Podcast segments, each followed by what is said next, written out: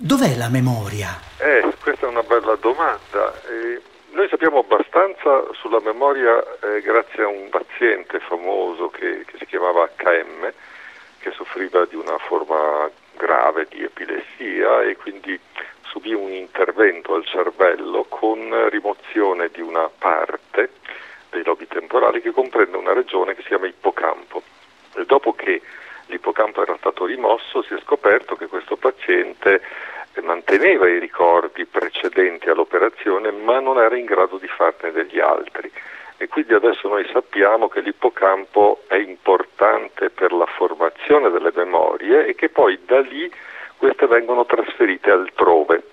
Dove altrove? Eh, beh, dipende dal tipo di memoria. Per esempio le memorie che noi chiamiamo dichiarative, tipo ricordare un numero oppure eh, ricordare qual è la della Francia, Parigi, eccetera, queste vengono trasferite dall'ippocampo nella corteccia, mentre altri tipi di memorie, che per esempio noi chiamiamo procedurali, tipo come si fa andare in bicicletta, dipendono da altre strutture che si chiamano gangli della base. Quindi questo è quello che sappiamo attualmente di dove è la memoria, cioè di dove sono collocate le memorie. Ma quindi questo Frankenstein la capacità di fare le torte ce l'ha nelle braccia o nel cervello?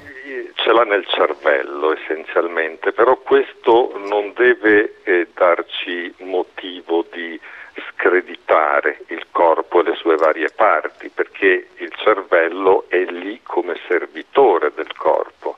Forse è interessante da questo punto di vista considerare qual è l'origine dei cervelli, a che cosa servono, perché noi li pensiamo oggi soprattutto come gli organi del pensiero, ma non è così, cioè, c'è una storia divertente che andrebbe raccontata e che riguarda un esserino molto primitivo, un tunicato che si chiama Ascidia e questo vive nei mari e ha una fase di sviluppo quando è una larva in cui si muove nell'ambiente e possiede un sistema nervoso.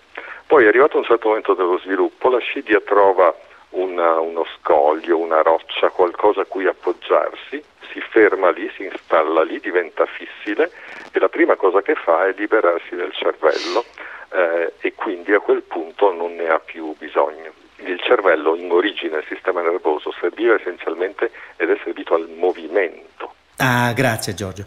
Ciao, ciao, grazie, grazie. E anche Giorgio Vallortigara non verrà a trovarci. E eh, va bene. Non, non sapevo che tua madre amasse ballare. Già, quando ascoltavamo la musica nelle cuffiette sembrava che a Frankenstein piacessero solo i Requiem e i Popol Vuh. E invece adesso non so cosa gli è successo, non gioca più con me. E eh, andiamoci noi a giocare fuori, all'aria aperta. Potremmo raccogliere le mele, così poi, visto che Frankenstein è la nostra nonna papera, ci fa anche una bella torta.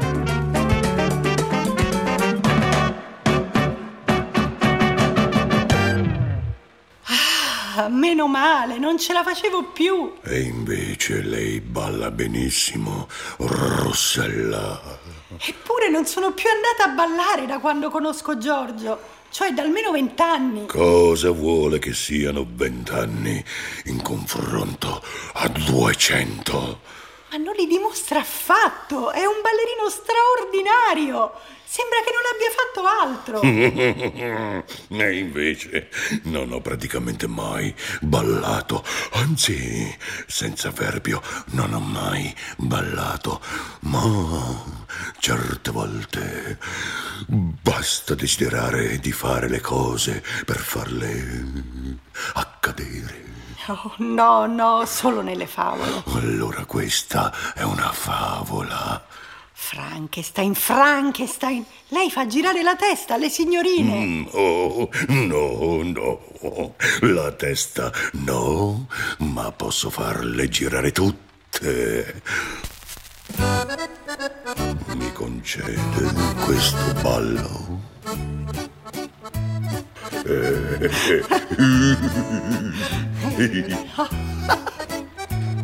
Abbiamo raccolto le mele! Eh no, adesso basta, eh! Ora ballo io! Prego. Le lascio la mano e la vita della sua signora. Ma, ma no, Frankenstein, io ballo con lei. E mi porti, eh, che, che io non ho mai ballato, nemmeno in discoteca. Ma, ma io... Ma, su, no- non le piace tanto ballare? Ma è fantastico! Io vado in camera, è impazzito pure lui. Sarà meglio che mi metta a cercare un centro di accoglienza per questo migrante climatico.